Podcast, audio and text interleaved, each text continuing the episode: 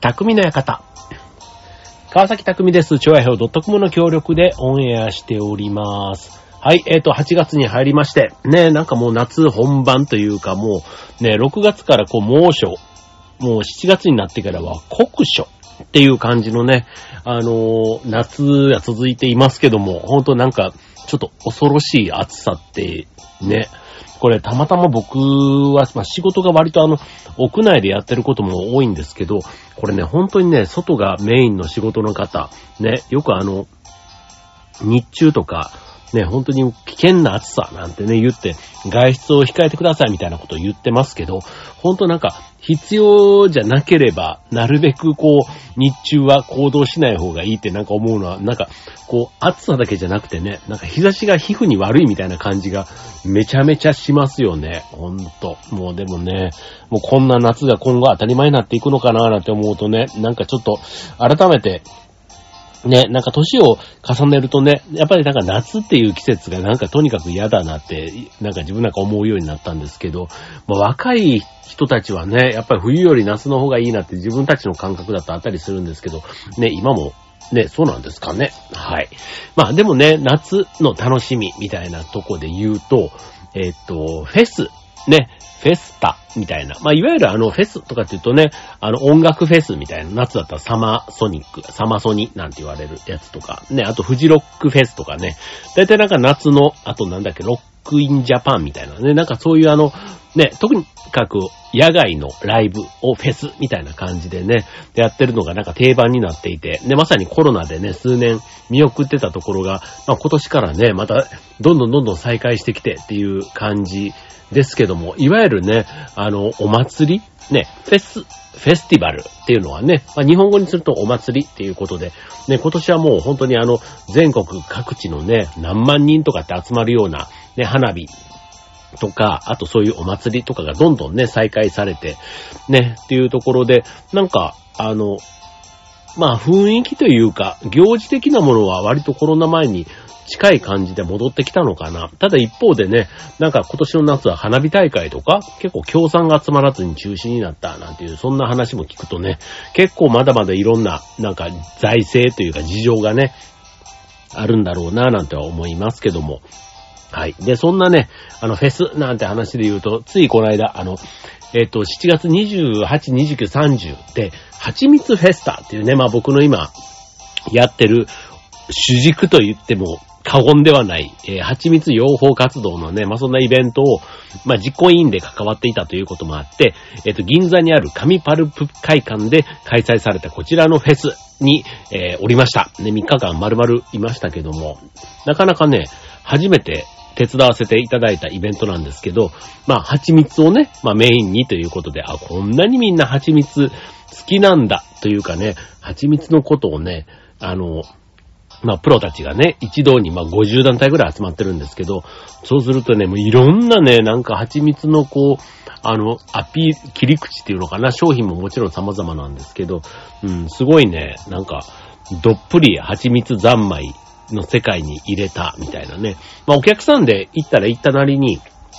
当然楽しいとこってあるんですけど、やっぱりね、スタッフで関わると、その分もう一段ね、なんか深い話というか、できるのがあって、なんか自分ね、フェスとかっていうのも、まあイベントとかね、こう、たまに主催なんかしてたりすると、まあイベントそのものに遊びに行く面白さはもちろんあるんですけど、この準備側、スタッフ側はもちろん大変なんですけど、それゆえの面白さ、楽しさはね、あるなぁなんて思って。うん。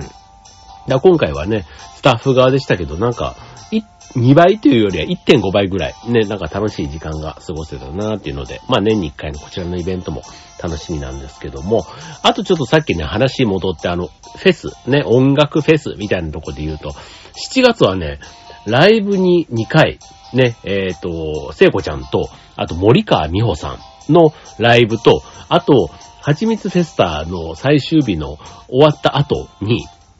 えっ、と、こちらのラジオ、ね、横山あっちさん、えっ、と、石川不良くんですね。不良くんが MC を務める、そっくり感キサラ、新宿にあるそっくり感キサラのショーにね、実は見に行ってまして。はい。で、まあ、モノマネショーですよ。うん、もうね、これ、前から行きたくって、そう、だったんですけど、まあちょっと今回ね、そのタイミングで行けるというか行きたかったので、あの、見に行ってきたんですけど、うん、すごいね、あの、良かったっていうかもうめちゃめちゃ楽しくて、そう。なんかやっぱりね、あの、モノマネというかね、ああいうショーっていうのって、やっぱ人の心をつかむ。だから、モノマネ芸人なんて言いますけど、またお笑いと、その歌の上手さ。だからちょっとね、音楽のライブと、あの、お笑い芸っていうの？まあ、漫才とかね。ああいうのはなんか、と融合したのが、なんかモノマネ芸人というか、なんかある意味なんか最強かもしんないなって、って思って、そう。で、自分なんかもまあ舞台をやってたりすると、やっぱりね、いろんな表現のパフォーマーって、なんか見ると勉強になるんですよね。そう。だから、なんかそういう意味ですごいなんか刺激をもらったというか、そう、なんかこう人の心を掴んでこう会場一体にする、こうやりがいと難しさっていうのかな。あとそれをね、軽くやれる、そのプロの実力みたいな、なんかそんなのを知って、そう、まあちょっとフェスとね、また話が違いますけど、うん、モノマネ感来たらはね、めちゃめちゃおすすめです。これね、ほんとね、あの、僕は不良くんがいる会に行けて、余計にね、まあ、知ってる方が仕切、あの、MC とかやったりすると余計になんかちょっとあの、親近感というか、楽しみが増えましたけども、はい。まあちょっとね、そんな夏、ね、フェスがたくさんいろんなフェスありますけども、はい。まあちょっと今日はね、そんなフェスっていうのをテーマにお送りしたいと思います。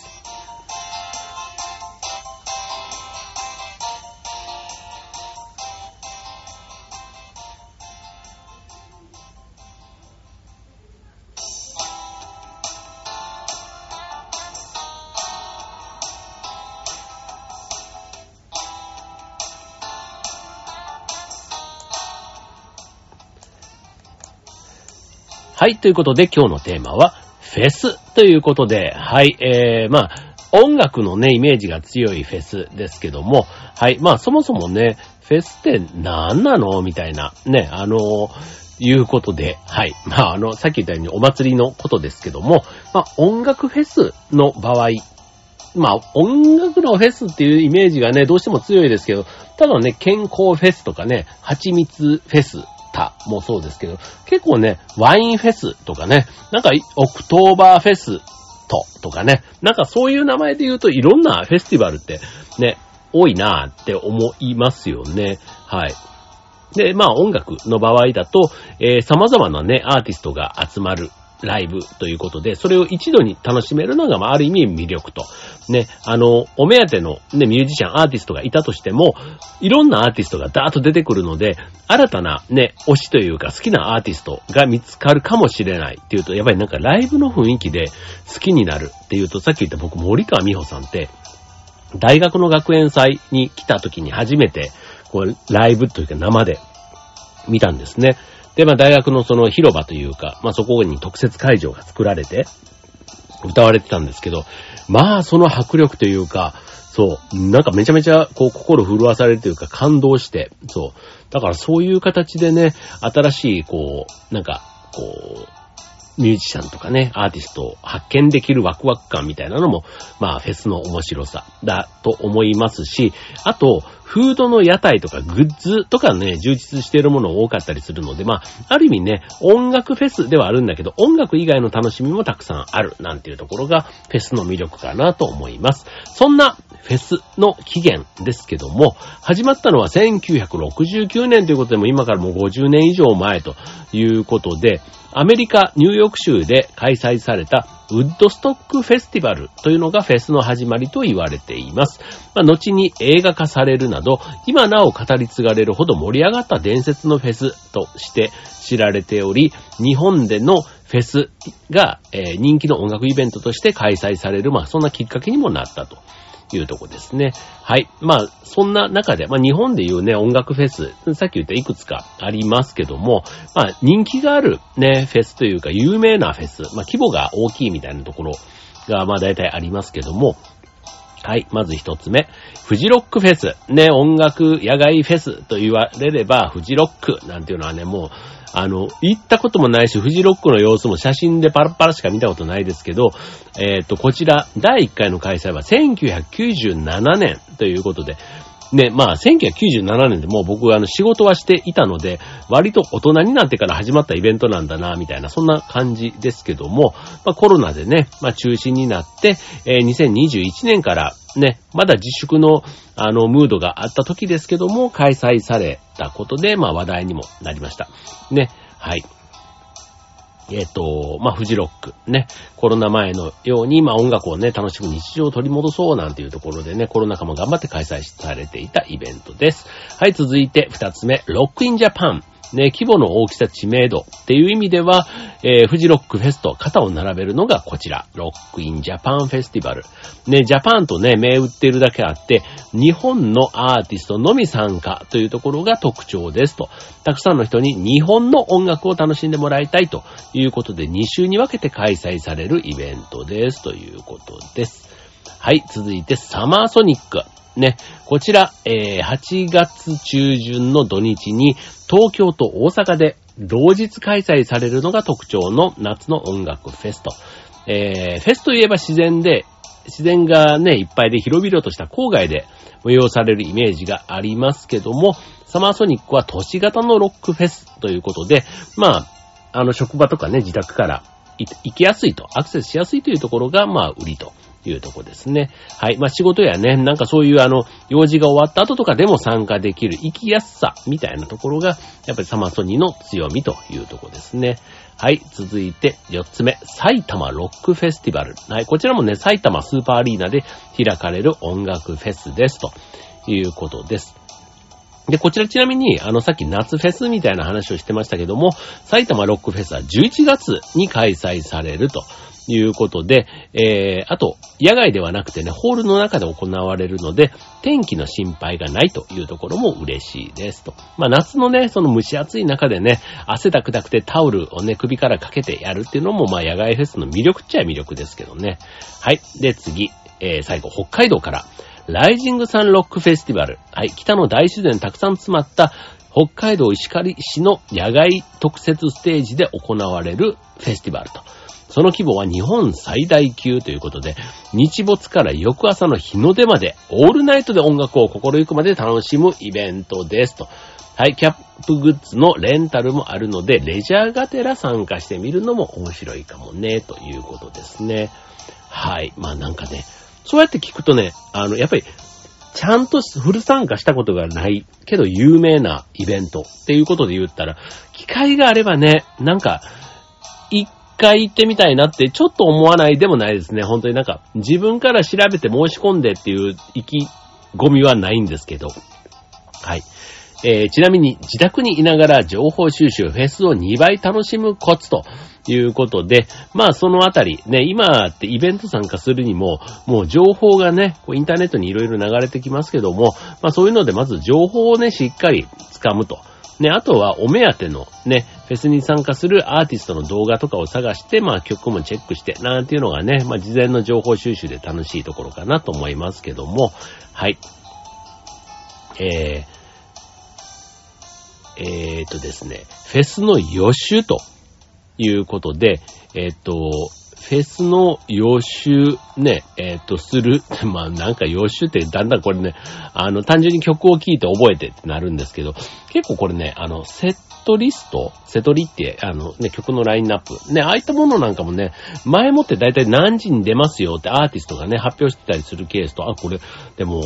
フェスにもよるのかな？なんか、あの、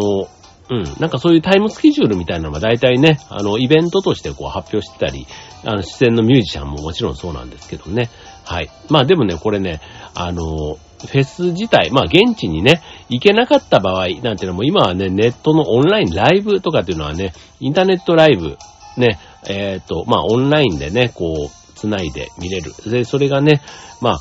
割と、こう、自宅でっていうとね、どうしてもテレビの画面の大きさとかね、なんかこう、音のね、質とかっていうのがね、限られていますけども、結構なんかあの、劇場とか、ね、ああいったあの、音楽環境っていう意味では非常に整った、なんかそういうところとね、中継してるライブとかもあったりするみたいなので、まあライブというかフェスもあったりするみたいなので、はい。まあなんかね、そういったところであれば、ね、地方でやったりしてる、あの、ライブなんかでも、わざわざ現地に行かなくても、ある意味、めちゃめちゃ遠くに住んでる方でも、ライブを一体となって楽しむことができる。なんていう意味で言うと、今はね、もインターネットの環境がめちゃめちゃ整っているので、まあ、リモート、ね、ステイホームで、ね、家でも楽しめるけどども、なんかそういった、ちょっと地元のところで、こう、フェス感みたいなことをね、ちょっと体感できるみたいな、そんな空間なんかも、徐々にね、もう今、ありますというとこですね。はい。まあなんかね、あの、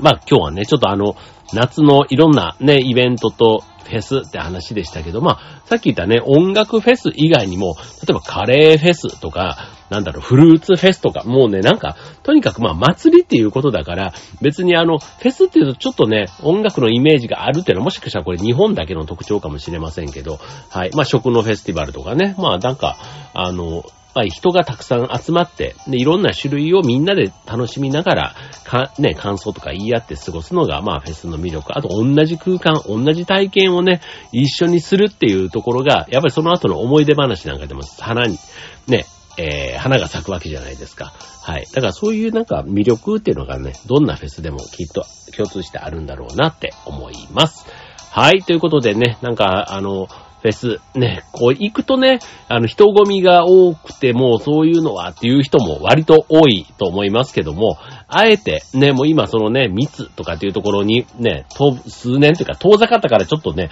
免疫が薄れても今更いけないっていう感覚もわからないではないんですけども、ね、せっかくね、なんかイベントがね、どんどんどんどん復活してきてるわけですから、ね、なんかちょっと、このコロナ禍の中で、まあ趣味思考が変わったなんていう方も中にはいると思うんですけども、なんかそういう方、ね、ぜひちょっとフェスっていうのも一つ選択肢の中に入れてみてもいいんじゃないかなと思います。